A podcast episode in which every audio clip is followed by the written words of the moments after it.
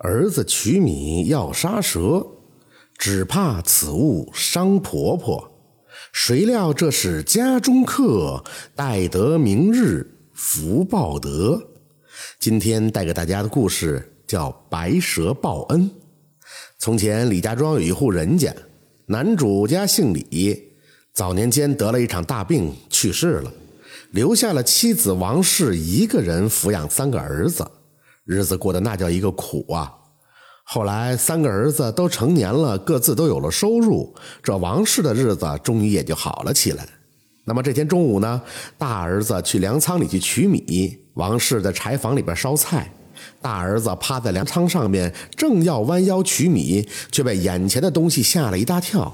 只见眼前趴着一条大蛇，这条蛇通身洁白，虽然说粮仓里昏暗无光，但是蛇身上的鳞片却能泛出点点的星光。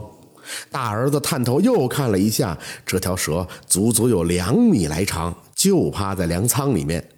老二、老三，你们快来呀！老大害怕极了，叫两个弟弟。两个弟弟听到以后呢，也赶忙跑了过来。怎么了，大哥？哎呀，老二老三，你们快看，那粮仓里边有条大白蛇。老大边说边往粮仓里边指了指。老二和老三赶忙探过身去，那条白蛇正吐着信子往外看，正好和他们三个对上眼儿。哎呦我的妈呀，怎么这么大的蛇呀？它怎么躲到咱家的粮仓里来了？这以后谁还敢来取米呀？老二别怕，别让他把咱娘给吓着了。老三快去拿锄头来。大哥，要锄头干啥呀？要锄头干啥？斩蛇呀！快去快去！两个弟弟愣在那儿一动也不动。哎呀，老三啊，你真是胆儿小。老二你去。老大催促着，老二闻言撒腿就跑了出去，不一会儿就拿了锄头来。老大接过锄头凑进粮仓，一边说一边抄起锄头。哎，蛇兄啊，这可怨不得我了，谁让你占了俺家的粮仓呢？你都这么大了，不能让你吓着俺娘啊！说完，老大的锄头就抡了下去。那条白蛇吐着信子连忙躲到远处，看着兄弟三人。老大一看没砍着，又抄起锄头去打那条蛇。那条蛇拖着笨重的身体，又是一个闪躲，惊恐地躲到粮仓的角落里。这回我看你往哪儿躲！老大拿着锄头又凑了过去。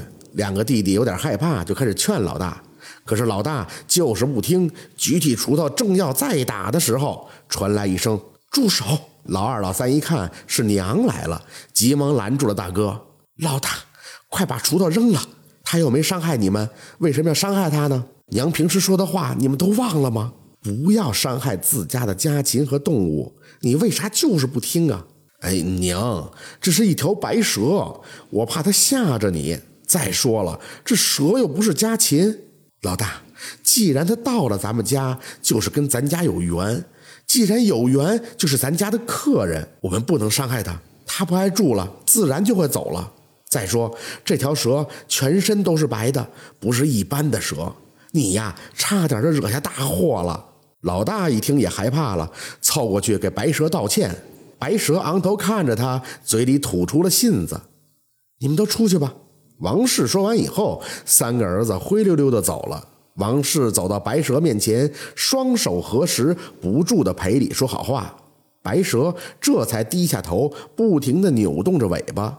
那条蛇一直就没走，就窝在粮仓里边，既不伤人，也不出来捣乱。老大呢，也不敢再伤害他了。这条蛇可就在粮仓里住下了。王氏隔三差五的来看他。后来蛇不见了，而奇怪的事情却发生了。王氏家里的这个粮仓总是满的，不管怎么吃都吃不空。王氏知道肯定是与那白蛇有关，时不时的呢就会来粮仓里边拜，因为他知道那白蛇并没有走，一直在保佑着他。从此以后，王氏家里就再也不愁吃穿，衣食无忧了。真是独母辛苦养三子，不教生灵徒空死。白蛇渡得临仙时，报恩王氏良不止。这就是今天的故事，感谢您的收听。喜欢听白，好故事更加精彩。